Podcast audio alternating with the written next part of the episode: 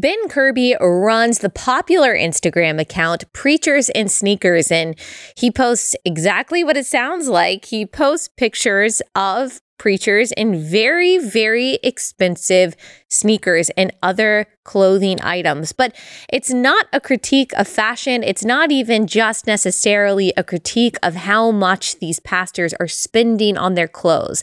It is a commentary on how we elevate pastors to a place of celebrity and importance, and how some of these pastors preach a health and wealth gospel that, paired with the clothing items that they are displaying on stage, can not only foster covetousness, but also present a false hope, a false gospel to the people who are listening to them and watching them. And so we're talking about all of this today in studio. And then we are also going to talk a little bit about the Hillsong documentary that came out in May that centered on the story of celebrity pastor Carl Lentz and his scandal. Very interesting conversation that I know you guys are going to like. This episode is brought to you by our friends at Good Ranchers. Go to goodranchers.com. Use code Allie at checkout. That's goodranchers.com. Code Allie.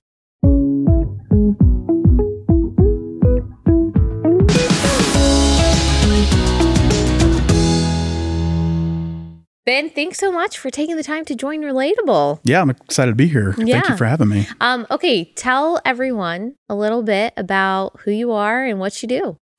Loaded question, but I, um, I guess most notably, am the founder of the Instagram account Preachers and Sneakers. Mm-hmm. Um, I'm also a dad. Um, I used to be a Marine. I guess technically still am a Marine, Yeah. d- depending on who you ask.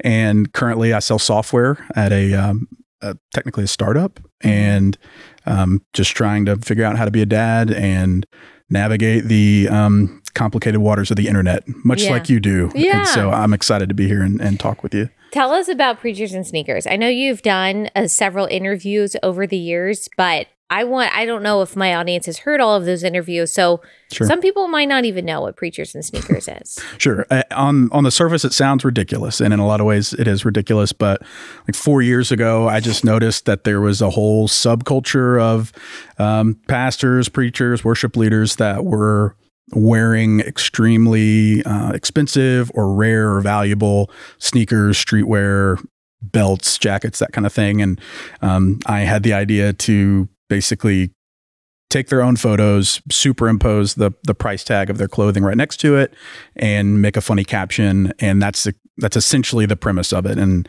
um, without doing much effort, just posting like that. Uh, the account went super viral. It turned into much more than it really should have probably been, and um, that was four years ago. And it's um, had a lot of different stages and seasons, but um, Yeah. the premise of it is just commentary around kind of the Western way we do church, our obsession with celebrities, fame, uh, wealth, that kind of thing. Okay, let's put up some of the pictures just so people get an idea of. Let's put up the one of Mike Todd. So we've talked about Mike Todd several times for different reasons, not Yeah. because of his shoes, more because of his content. But so he's got a picture. This is like a screenshot that you would put up on your page. And then he's wearing these yellow Nikes for $1,500. And then you've got Steven Furtick, another one that doesn't necessarily surprise me, Uh-huh. $965 for his Nikes. This is one of the first pictures I posted. oh, really? Yeah, he was the the church that caught my attention at the very beginning was Elevation Church, and their worship leader Mack was wearing some Yeezys, and then I found out who Steven Furtick was. And these are a very rare pair of Jordan ones called shattered backboards. They're very rare, very sought after, and they're probably worth double, if not triple, what they are. Okay, so picture. your Nikes, they cost what, around a thousand, two thousand? yeah, yeah, give or take. that? Yeah, that's all I wear. Now, my wife got me these. I think they're outlet, um, so I feel Yeah. pretty secure in wearing Okay. them. Okay. Oh, I want to put up the Judah Smith one. Judah Smith is a pastor in Washington, right? Mhm. And thirty six hundred dollars for this Gucci jacket. Wow. Gucci commands quite the the price tag, and Judah's got definitely a wardrobe. Uh, he was kind enough to actually do an interview with me for my book, Really? um, and so I really appreciated his willingness to come and Yeah. chop it up with me. Okay, that's something that I want to talk to you about that I think is an interesting development of your account. But first, I want to know how do you find these items? Yeah, when you're a couple of years ago, um, I was much more into the like sneaker subculture. And so once you're kind okay, of like, there's a sneaker subculture. oh yeah, it's it's massive. It's a Is I don't know how, five how billion do dollar guys industry. commune? Um, a lot of different ways. There's sneaker Twitter. There's sneaker Reddit. There's Wow. sneaker con. There's complex con. There's a lot lot of Okay, com. Like, so it's just different kinds of sneakers that are cool. People collect. I know people collect shoes. Yeah. So okay. Absolutely. So yeah, I, I'm probably going a, f- a- a few steps um, forward. Um, there is this massive community around. They call them sneakerheads, and the way I got into it was there's actually ability, the ability to kind of arbitrage where you can, if you get lucky enough to buy one of these rare pairs of sneakers, you can sell it on the resale market, like StockX, which is what a lot of my photos come from, and make a profit. And so before any of this happened, I was uh, at SMU getting my MBA and I was trying to make ends meet. And so I was buying and selling sneakers every once in a while. And so once you're in that culture, there's some things that are very recognizable. So if you see like Mike Todd's photo, he's wearing those yellow Air Force Ones. The the unique thing about those is that it's a collaboration with this brand called Off White. Super limited, very exclusive, impossible to find on the retail market. And so if you're lucky enough to get a pair of those, people will resell them for thousands and thousands. I mean, these kids will literally pay thousands of dollars to wear one of these pairs of Jordans. Um, and so I just find them from um, marketplaces like StockX or Goat, which is kind of a secondary market where you see like the real time mar- market values of what people Mhm. are willing to pay. And then the designer stuff, sometimes like you can recognize a Louis Vuitton logo from just about anywhere. And so Yeah. it, it takes just a, I Doesn't mean, I can make these posts in probably a minute. Yeah. And so people think I'm doing all this research, and it's really just like, oh, I recognize that's an off white pair of Jordans. Screenshot this, screenshot this, splice it together, and post Yeah. it. So So you did have some prior knowledge that kind of made this a little easier for you. Like I wouldn't know where absolutely, to look. For. and that's what the that along with like growing up in Christianity, being a Christian, having those two things kind of converge, made it um, the timing and the luck uh, um, on top of it yeah. made it to where I was, I guess, the guy that Yeah. I don't, depending on who you ask, God selected for this to happen. Yeah. So you talked about how you would notice that a lot of these pastors were wearing these really expensive items and that you think it says something. It's kind of a commentary on how we elevate pastors in particular churches to a place of celebrity. So what do you mean by that? Like Mhm. what is your point when you're posting these? Yeah, it's at first I don't know if I had a point. Like I was It's just interesting. it was to you. interesting. It caused uh, some type of feeling where it's like this feels weird or it feels gross. Something where feels weird. yeah, Yeah. where um, and I couldn't pinpoint it. And I'm not I'm not saying that it was necessarily rational, but I wasn't unique. Like a lot of people when they see posts like this, it evokes something in them. yeah. And so it's taken me many years to kind of get down to what that actually is. And so to answer your question, I think the this modern celebrity church culture idea um, cares a lot about entertainment, um, aesthetics, being um, attractive and catchy, all things that just are not true components of what it means to be a Christian or what the calling is of being an actual pastor. And so the sneakers are a very surface level thing. And come to find out, there's much deeper things there. Most like notably, like, hey, what is what do modern churches actually care about? Like, do you actually care about shepherding the souls of the people that go to your church? Or are you just trying to build a brand for yourself? Are you trying to sell books, sell tickets to conferences with um and so that's what the account kind of evoked in a lot of Yeah. people and what I tried to drive the conversation towards.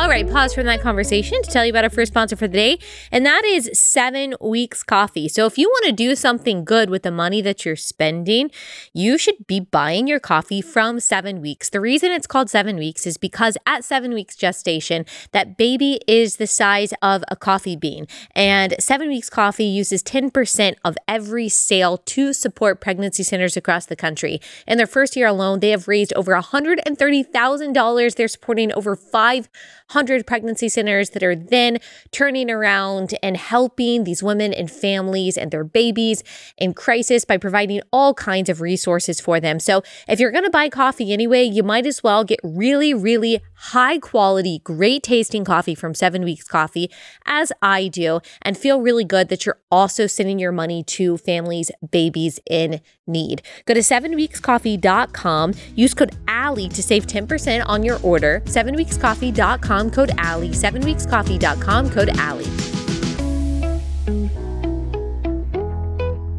Do you think that someone like Mike Todd, obviously you don't know all the motivations of their heart, so I'm not asking you to speak to that, Mm-hmm. but since you described people who know exactly what kind of shoes those are, how expensive they are, how coveted they are, do you think that they wear these items to make a point? Because it's not just an expensive shoe. There may be expensive shoes that people see and they don't know that they're expensive because they're not eye catching. But things with the brand name of Gucci, things that you know are kind of rare collector's items when it comes to shoes. Do you think that they wear those because they're showing, look, there is kind of a separation between us because I have access to this stuff that you may not? Yeah, it's yeah, I'm very quick to say that I am not an authority on what um like on everyone's situation. It's like you said, it's impossible for me to know the the motives of people's hearts.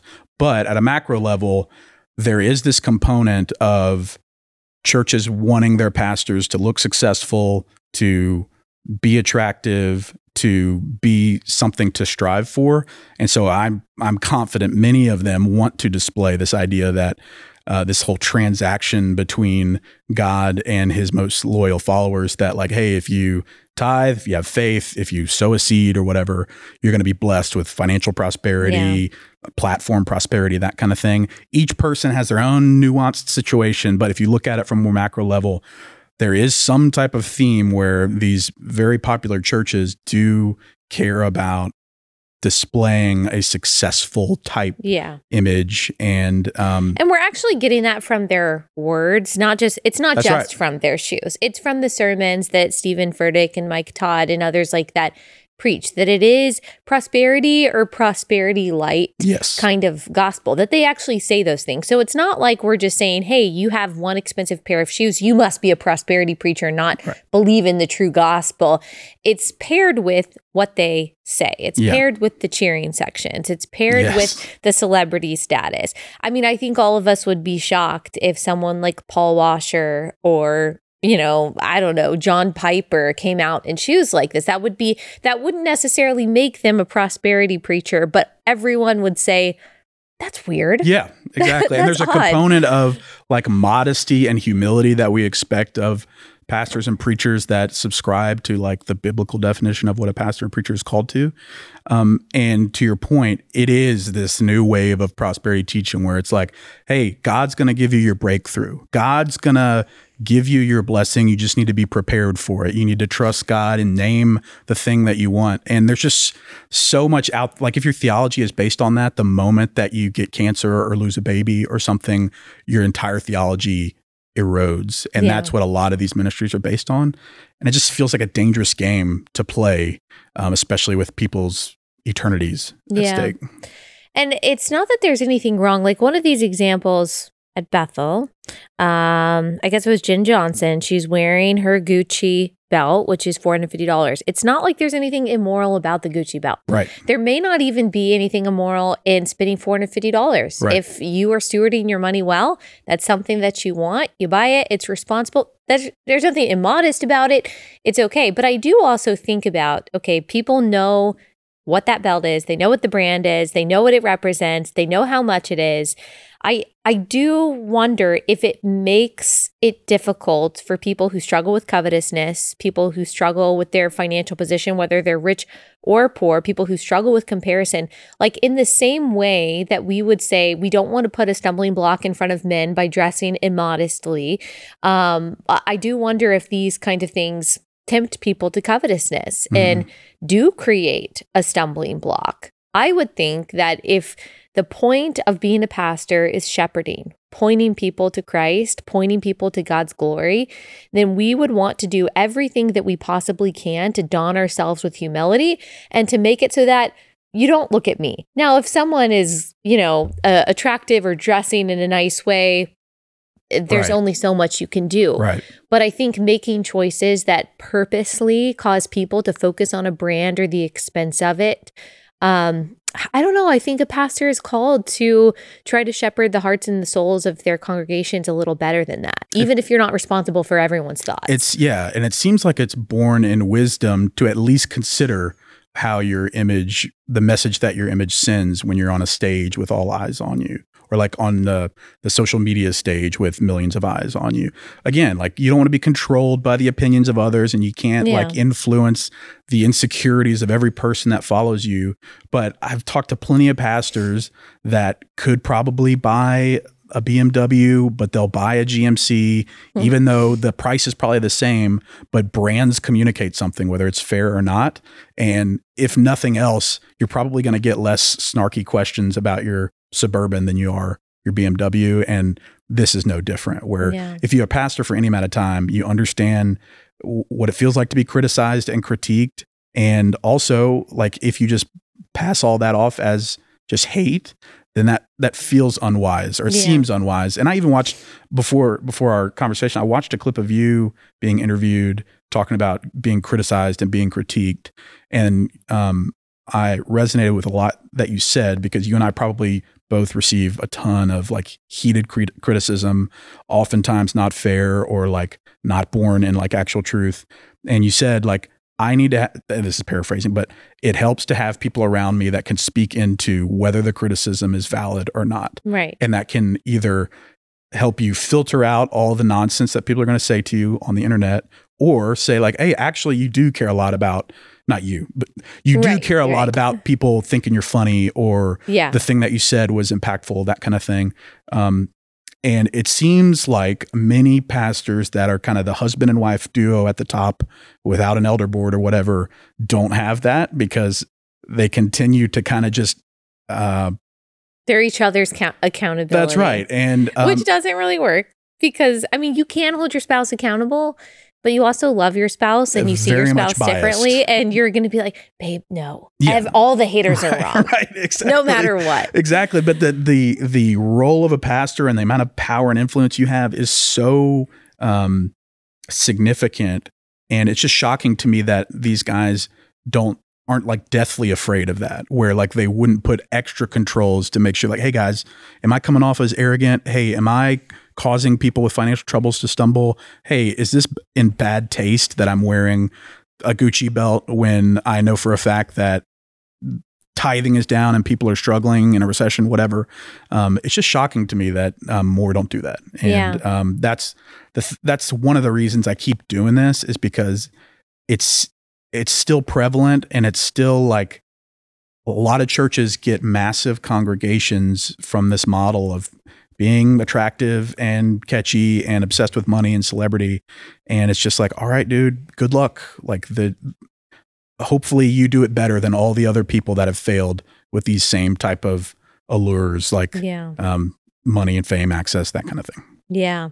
It's kind of like the meat sacrifice to idols principle that it is not a sin for, or as Paul articulated, like it, it wasn't a sin for Christians to eat meat sacrificed to idols because we're not bound by, you know, the legalistic measures of old. old testament law yeah. But um, if eating the meat sacrificed to idols causes your brother to stumble, then eating the meat sacrificed to idols is not being done in love. So it's not really, at least to me, and you can correct me if you think I'm wrong, it's not really about what they have or always about what they wear. It's not about that everyone has to be in poverty. No one can have money. No one can have spe- uh, no one can spend money. You can never have nice things or care about fashion. Mhm. Um, it's about are we communicating, especially from a pastor's position? Are we communicating love to the utmost? Are we communicating humility to the utmost? Are we outdoing one another in showing honor? Are we doing absolutely everything we can in how we dress, in how we speak to point to the glory of God rather than to the glory of ourselves? that's right That would be my issue because I could see people saying, You're being so legalistic. Like, what's wrong with spending money? You're being so judgmental. I'm sure that's a critique that you have gotten. Yeah, all the time. And I am secure in the fact that I've never really like commented on that hard stance. Like I've I've exhausted myself to try to Yeah. be gracious on both sides because it is kind of the annoying online answer is it's so nuanced in but when you get down to it and the thing that I've crystallized it to is like the moment you're not pointing everything towards God as a shepherder of souls then it's a distraction and you should probably reevaluate it. So, like Yeah. if your clothing, your speech, the way you run your church service or whatever, the moment it distracts away from the creator of the universe, that's an issue. And you should do something about pointing it back to Jesus. So, whether that's like humbling yourself, dressing plainly, or um, changing the way your church um, deploys finances, um, Yeah. it all um, seems worth spending time on. And um, that's what I hope people ask of their own churches. Yeah. Wow. Okay, we forgot I forgot to put up the most egregious one, the craziest one, John Gray Oh, yeah. with his red shoes. And I kind of want to hear a little bit just about this. I know we're kind of going back. $5,611. So do you think John Gray spent this is a pastor spent this much money on these shoes? Do you think he was given the shoes? I, I'm pretty confident he didn't. These So are the- Yeezys, right? Yeah, these Okay. are for those that aren't in the sneaker world. The, those are called Yeezy Red Octobers. And before Yeezy or before Kanye had to deal with Adidas, he did a, a, sh- a small amount of run or a small run of shoes with Nike. That's what those are. The Nike Air Yeezys, and the all red colorway is called the Red October. These were super limited, impossible to find, unworn, and these are probably triple the price now. This was four years ago. Um, I think he did. Like there's so much here, but I think he did some kind of reality show or a TV show, and the crew gave him some of these Air Yeezys or something. I think that's the story Yeah. on it. Um, he definitely knows what they are, and Oh, for he sure. definitely knows how much they're worth. Um, and I, that was the time that I think he was still like preaching at Joel Osteen's church. So um, fits. uh, yeah, I don't think they're super worried about that. yeah. But yeah, he's got not only the the Red Octobers, but he's got some of the other pairs as well um, Yeah. that I posted about. Okay, second sponsor for the day is Jase Medical. This is a fairly new sponsor that I'm so excited for you to get on board with because it's such an incredible service. It's the only service in the US that prepares you for medical emergencies with antibiotics and the prescription medications that you take on a daily basis. So you go through Jase Medical's telemedicine process and they confidentially um, get the prescriptions that you need. So, antibiotics, the daily prescriptions that you and your family take, and they get you a year long supply of these things. Hopefully, you'll never have to tap into this emergency stash, but you just never know. There could be supply chain issues, there could be all kinds of industry issues in the different parts of the mechanisms that have to take place for you to get the medication that you need in a reliable way. It's just a good way to take care of your family to make sure that you're stewarding your resources well and preparing for the worst while also, you know, trusting in God and not being paranoid. This is just a great step to take uh, to take care of you and your family. Go to jasemedical.com, use promo code Allie, jasemedical.com code Allie. Okay, how do you, how have you developed a relationship with some of the people that you're criticizing? You you mentioned Judah Smith. You've been able to develop friendships and support on both sides of this, from the celebrity Christian world and then from the other side. So, how have you done that? I pride myself on being able to relate to a lot of different types of people. One of my favorite things to do is is meet new people. Typically, people will show up to my account and assume intent by what I'm doing and will just assume that I'm trying to dissolve Christianity or attack Yeah. certain pastors. And that's an interesting thing you learn about people on the internet is like the moment you just raise a question about their idolized preacher or pastor, it's immediately interpreted as an attack. And so often these guys would reach out to me in DMs or on, on the phone or whatever, and we would have like a real conversation and they would realize that, hey, I'm not a troll and I'm a regular idiot dude that's just like noticed a thing. He's funny and has kind of put his own spin on some cultural commentary. And so um, some were very open to having a conversation. Like Carl Lentz and I had several conversations. Judah um, and I eventually had a really good interview conversation. Um, others were very just sent me one-sided messages, long paragraphs of basically yelling uh, on DMs because I was maybe causing people to call them uh, wolf in sheep's clothing, that kind of stuff. And so it was varying degrees of um, both sides of reactions to it. So I, I've made a point, and it's been exhausting to, to um, some level to not just be a troll and throw a grenade into the internet and watch everything burn. I've Yeah. I've tried to be understanding and open to these very niche situations, like specifically um, all the guys that kind of attach themselves to Justin Bieber.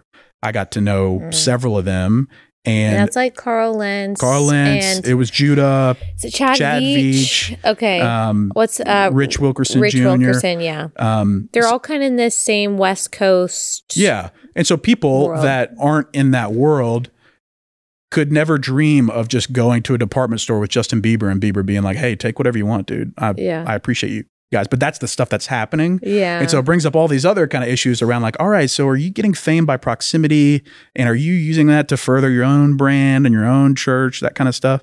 Um, so that's a lot of the different scenarios that have come up that I've learned about um, through yeah. the account. And so And- it's it's very nuanced. And the ones who engaged with you, who weren't just like berating you, because I have gotten the same thing if I've criticized Steven Furtick or something like that for the content of what he's saying. Oh, I've gotten very, very Yes. intense They emails and loyal fans. messages and things like that. Yes, definitely. Um, but the ones who have actually tried to understand where you're coming from, these pastors who have reached out to you, Mhm. do you feel like they're just trying to save face and preempt you from posting about them again? Or do you feel like they're really trying to understand why you're doing what you're doing? Sure. Some definitely were trying to manipulate me from stopping Yeah. posting. Um, Hey, I got these pair of shoes. They're not even opened yet, dude. That's what right. size That's are you? right. That's right. Yeah. Um, I. I'm trying to be careful. yeah. Um, some definitely try to manipulate me to stop, like being friendly, trying to trying to like meet me where I was at and understand. And some of that worked at the time because I am not a I was not a public figure. I, I was not equipped Yeah. to have like a viral account. I didn't know what was going on. People were having all these heated conversations about what I was posting. And so I was sensitive to that. And when one of these pastors actually turns into a real person and reaches out to me, like I was very overly sensitive to Yeah, that and yeah. probably did stop posting about them if they had a, a conversation with me and was, were trying to understand. Um, I lost my train of thought. Um, That's okay. Yeah, that's interesting that they would even take the time to reach out, especially when you were like a smaller account. And so they did actually care about some of the things that you were saying. Now, did you have the opportunity to be like, this is why I'm doing this? Did any of them say, wow, you're right? yeah, some like so. I I had some conversations with Judah Smith, and I people can argue about his theology or whatever, but I at least appreciated him willing to like straight up Hear meet with out. me, and he Yeah. even acknowledged some things like, "Hey, some of this is valid." Like I appreciate the check and balance of that because we can get very high on ourselves, Yeah. that kind of thing, because of the attention and the power and the money that you get. Um, so I really a- appreciated that. Mhm. Um, some still to this day would maybe make comments in the comment section, but not reach out directly. Uh, the um, who's Bill Johnson's son uh, at Bethel? Oh, I don't know. Uh, I don't know the, can't- all of the Bethel infrastructure. Yeah, I can't remember his name either, but he messaged me really angry after the the Hillsong documentary, basically Oh. saying he lost all respect for me. I was like, oh, okay, dude. I didn't know that I had it. Right, right. And so it's but it's just interesting the varying levels of you're catching people on a bad day or it Yeah. touched a sensitivity point. yeah. Um, but because of the heated response consistently for like four years straight, that's what keeps me doing it, even though it's uncomfortable because like, okay, clearly this is touching something here. If it was just preachers wearing sneakers and people were laughing, no one would care. But it's touching all these other sensitivities that yeah. keep getting uncovered and these guys keep ending up in the news. And so yeah. that um, continues to make my account grow. That's interesting. That's interesting that you how you describe that that it's kind of like it's scratching something that right. kind of needs to be open or you, you don't realize that you're pressing on a bruise or Right. whatever Mhm. um, just by posting about the material items that people are owning. With like the factual market values. Like yeah, people- and that's it. And you don't really even add that much commentary to them. And so if it was really no big deal to these people, then why would you even have a reaction? Like I if someone posted my outfit right now and posted, you know, how much it was, it wouldn't bother me. Right. right. You know, it wouldn't like okay. That's, That's, how much fine. exorbitantly higher these the values are of these outfits than so much so many other options you could wear. Yeah. Again, like in and of itself, probably not immoral to wear a designer piece of clothing, but mixed with having a huge platform, mixed with having influence over thousands of people from a stage, and um, the kind of the budgetary considerations that come with mega churches, it makes it a little more complex. Yeah. And you know, it's funny because I think people wear these things because they're expensive, as we already said, because they stand out. Like you can have a million different black belts that may or may not be expensive. There's only one kind of belt with the G on the front. You can wear all kinds of different shoes and shirts. And so there is, I think, a sense of I'm communicating something to you. Now, I'm going to hurt some women's feelings out there when I talk about the Golden Goose shoes, which are, you know, $600, which I personally think now related gals i don't want you to get upset with me. I personally think they're ugly. Just in general i Well, don't care they're if they're purposely made to look $20 worn. yes or $2000 okay worn is one thing straight up ugly is another thing. I think that they're ugly.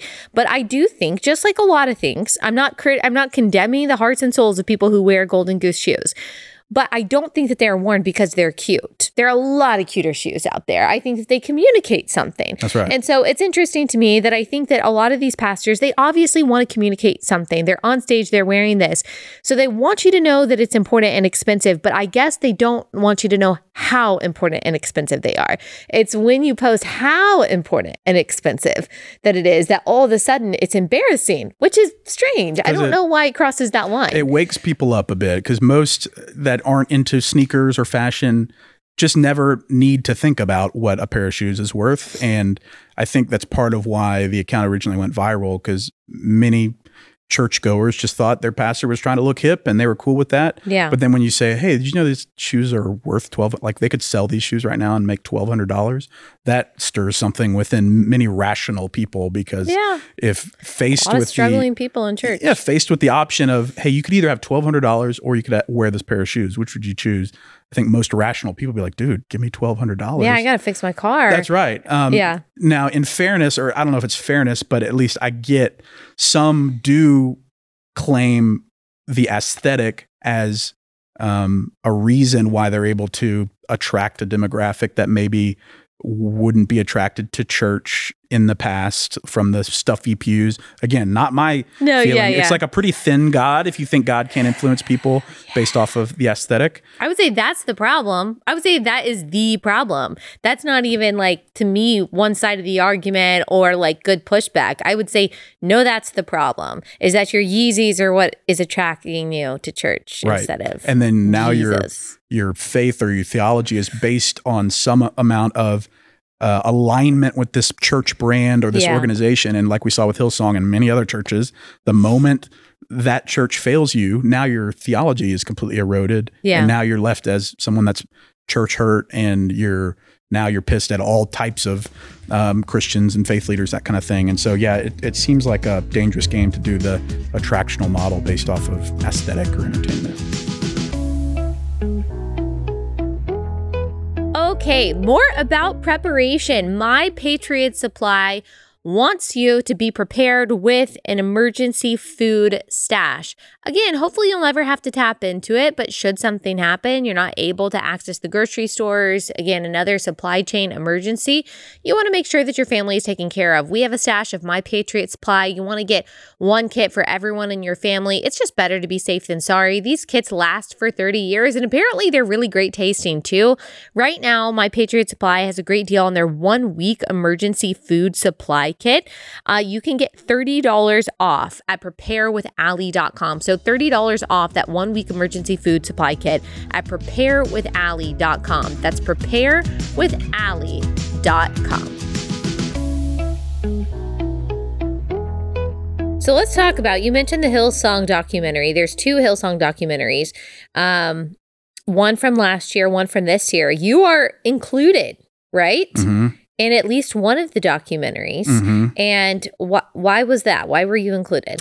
Uh, I saw, I don't know if I've ever told anybody this, but I saw that they had the New York Post was involved with it or something, and they had they had made an announcement about it. Mhm. And I messaged them saying like, "Hey, I saw the announcement. If you need help or commentary or whatever, I'd be happy to help."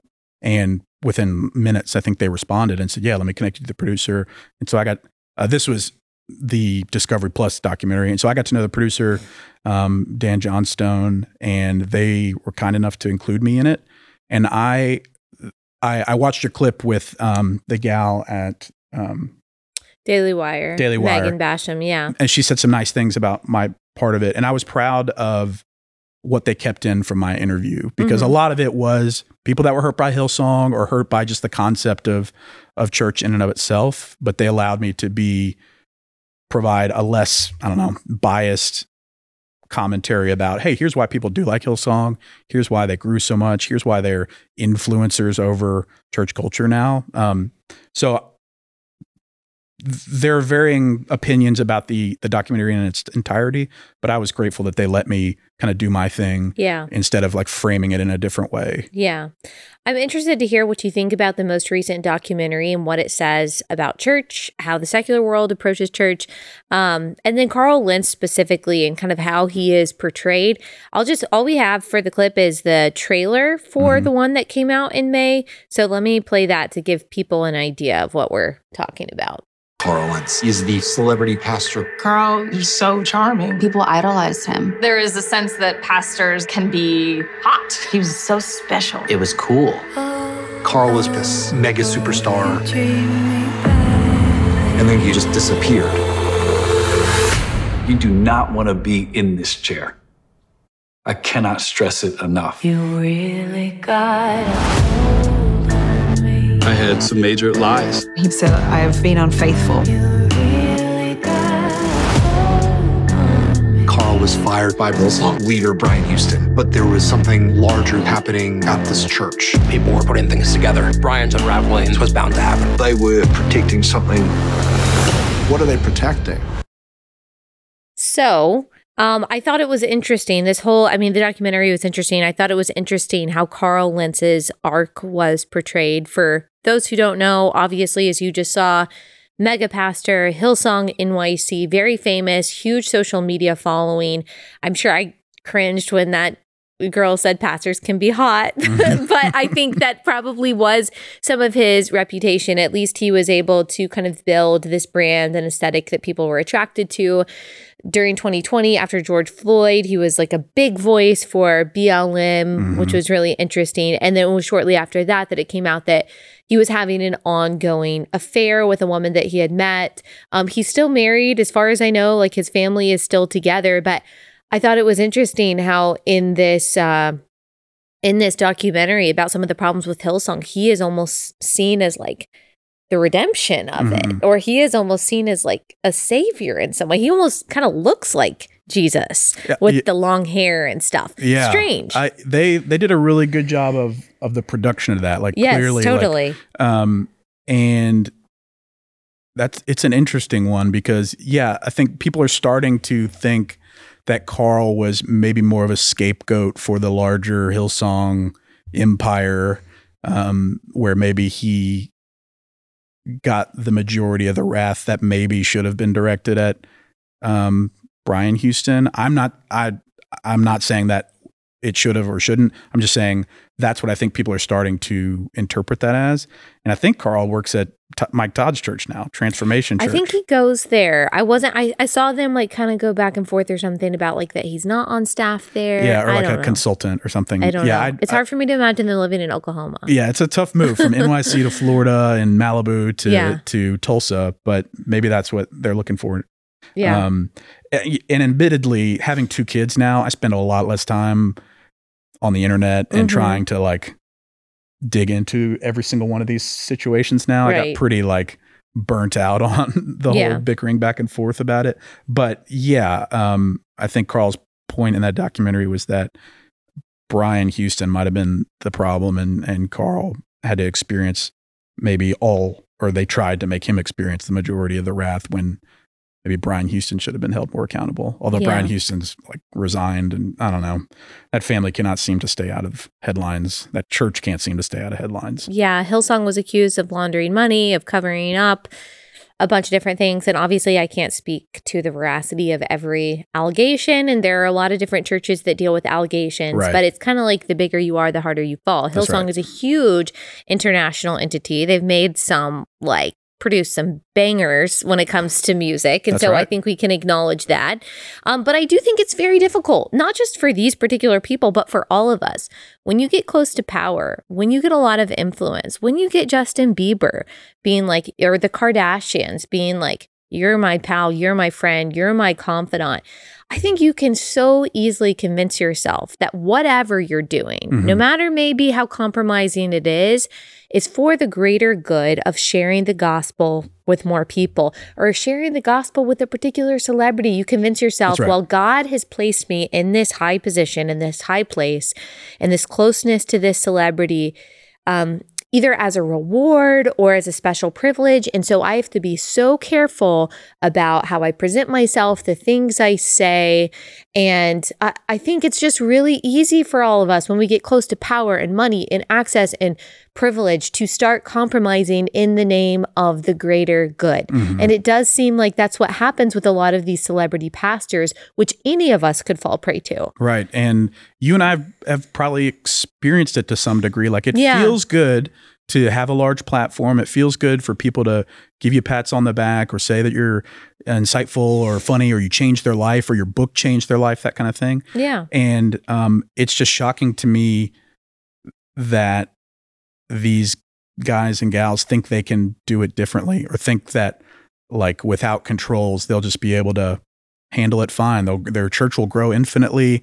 Their following and brand will grow infinitely without any recourse. It's like, dude, good luck. Like, good luck, man. Like maybe maybe it will all go well for you, but it is just so well documented that money, power, fame can really pollute you without you even knowing it and without having anybody to speak into your life about it. And so it just seems really dangerous, or at least it's a, a dangerous game to play as Yeah. somebody who's charged with furthering the kingdom, shepherding people's souls, um, the most important calling you could ever have. Yeah. The love of money is the root of all kinds of evil. Not money itself, not shoes themselves, but the idolatry that our hearts just so quickly go to, that Mhm. all of us are guilty of. We are just so quick and so hasty to worship idols that I think that it's it behooves us to protect ourselves from that and That's how we spend our money, Mhm. but also again as a shepherd of a flock to protect other people uh, from that kind of idolatry and covetousness. And that's, I think, kind of the troubling part of this. And it's not just these celebrity pastors, it's also people like Kenneth Copeland. I mean, he's Mhm. probably like the guy Yeah. that people think of. Um, and I saw a clip of him the other day, you know, basically conflating our own abilities with God's power and God's favor. And I don't know, it, it, it really is a serious thing. It's serious beyond just sneakers. Right. We're talking about people's hearts and souls. And again, we're talking about the content of what these people are preaching, not just what they're wearing on their body, but it's those two things together that I think jeopardize you know, the sincerity of faith for a lot of people who think that they're trusting in God, but really they're just seeking after stuff. That's right. Or an experience or a feeling at a almost unimaginable scale. yeah. where you know these old school prosperity preachers would have to go do their tent rallies or whatever that's a certain scale but some have millions and millions of followers get tens of thousands of people at their conferences preaching some of those things and that's dangerous and uh, it's it's tough to watch and also it feels like it's not going away and that people or uh, people people that attend their churches are going to continue giving and kind of furthering this like the market demands the market demand drives the supply and so Mhm. if there weren't people that wanted this very specific feel good experience message that god is going to ultimately give you what you want if you just have Mm, faith mhm. sacrifice give sow a seed that kind of thing they're they wouldn't have an audience but instead they're growing Yeah. massive audiences and yeah. unfortunately it's like a pretty risky message Yeah. and it's it's shocking that they don't acknowledge that more. Yeah. You know, it's interesting. A commonality that I see in most of their, like at least their social media clips. I can't say that I spend a lot of time listening to their full sermons, but I, I think it's fair to say what they post themselves on social media can be analyzed. That's right. And they all seem to start from the same premise that I see in the secular world. And this really goes beyond the things that they wear.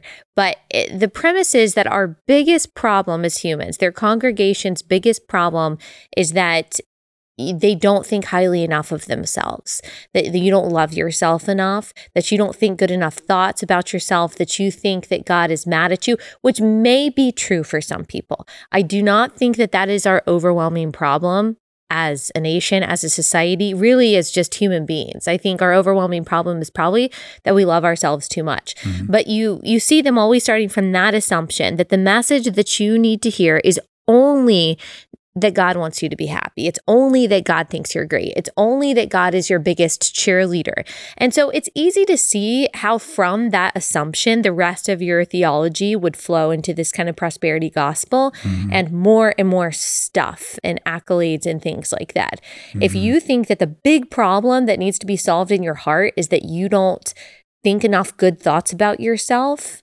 and that you think God is too mad, then of course you're going to do everything that you can to just make you happy and you're going to mistake that for real sanctification. That's right. And uh, the the focus on self and if if you did spend any time listening to their sermons, it would be pretty similar to the clips they post on Instagram where often it is focused on you, you, you, you, you, like all the messages. Yeah. You are due a breakthrough. You are going to yeah. be blessed. You just have to be ready for your blessing.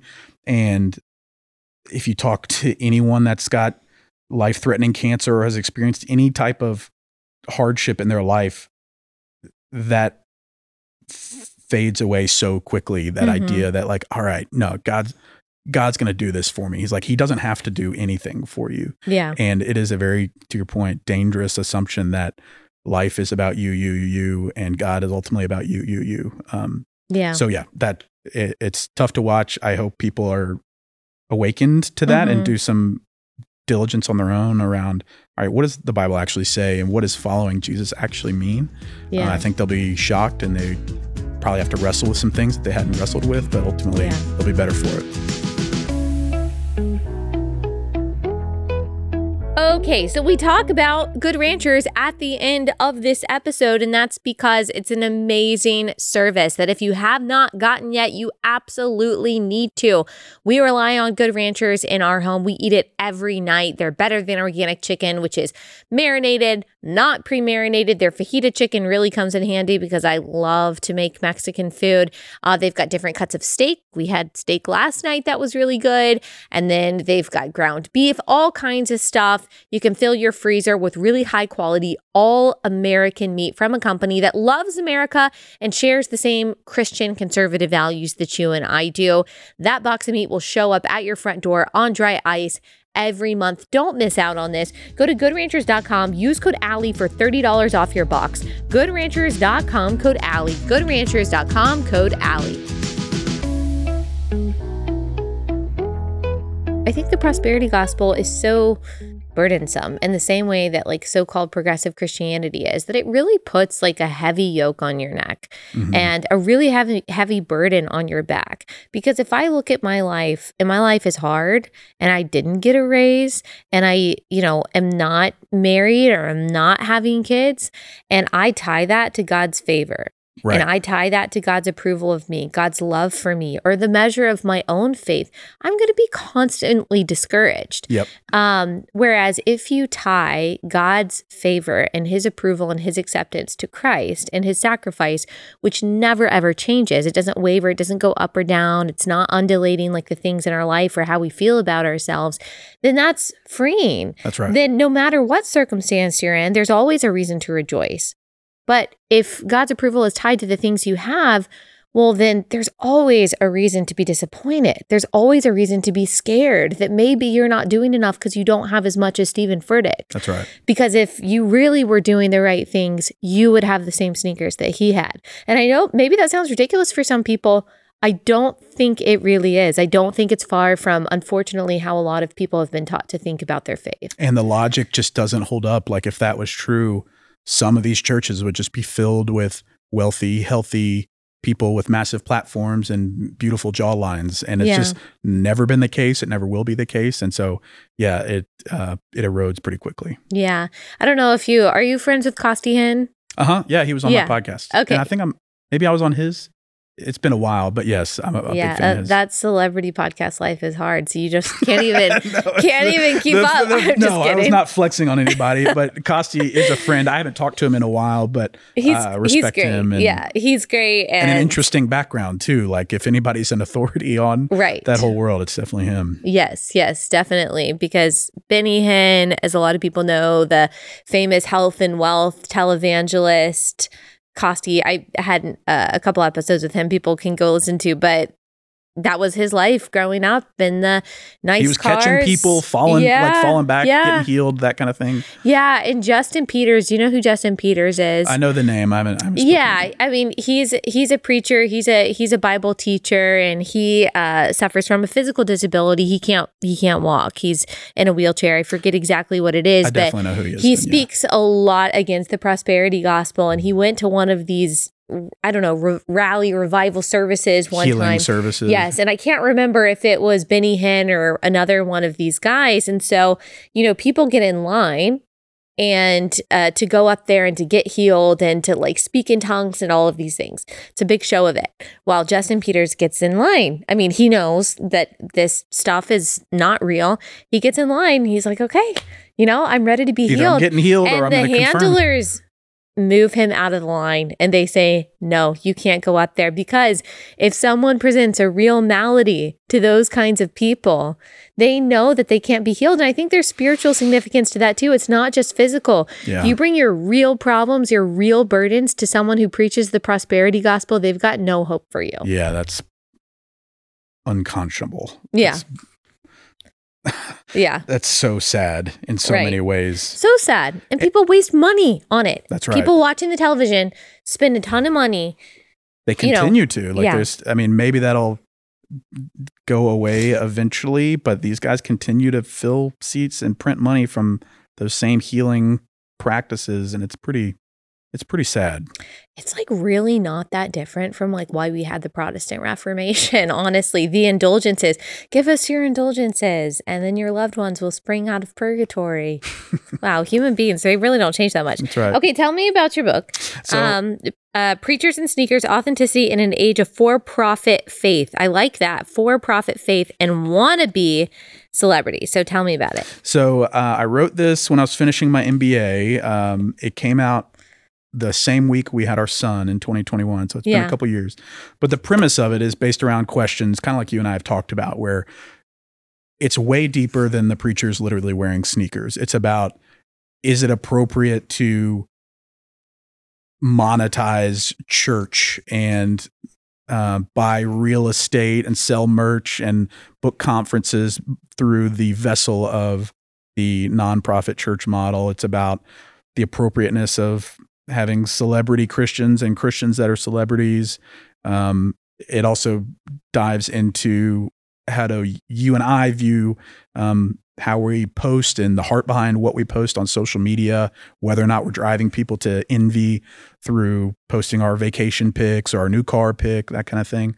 Um, so it's based around questions. I some people get frustrated because I don't give a ton of answers because we're I'm not the ultimate authority on what you should post and why you should post it. But um, I hope it gets people to ask hard questions of themselves, their churches, and ultimately take their faith seriously. So this is interesting.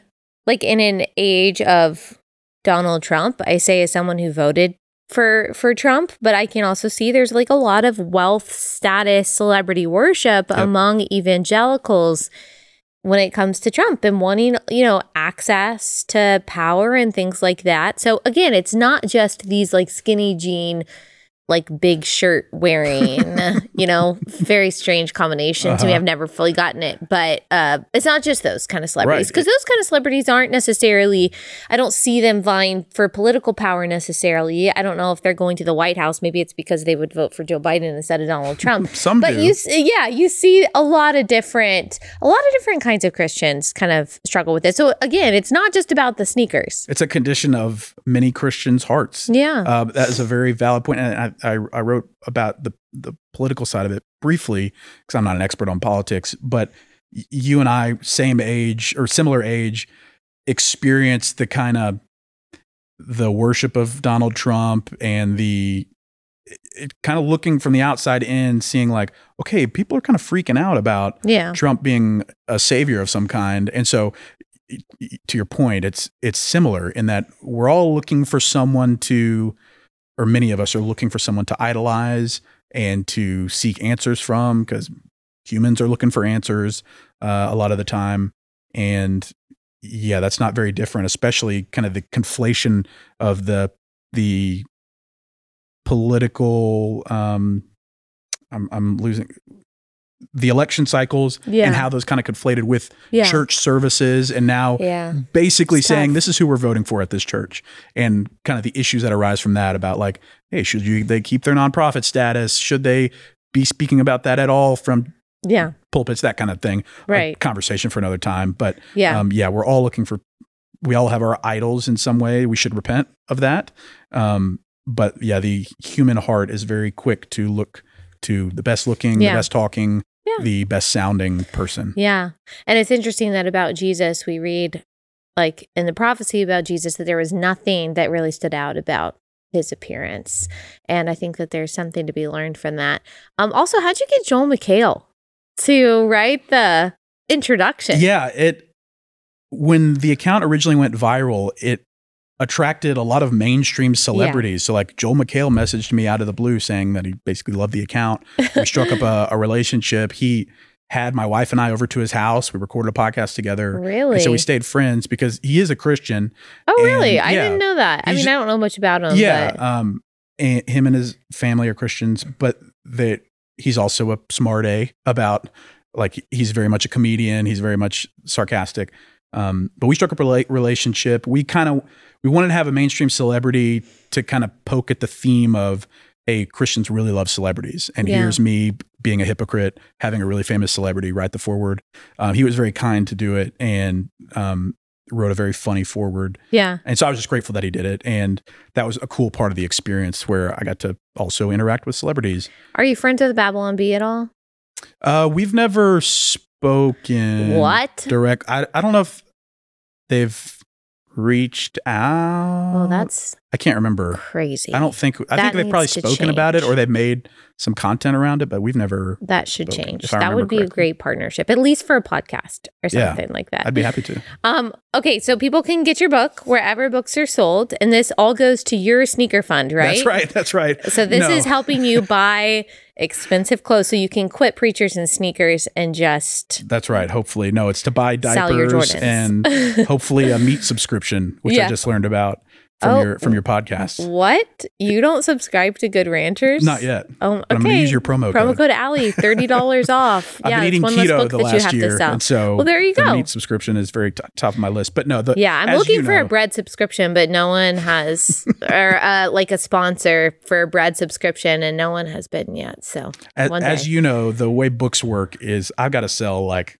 tens of thousands of copies that I'm never probably going to sell to, to make, any, any kind money, of money. So at all. I it is Come on, relatable, come so if you- through. You, can buy the book.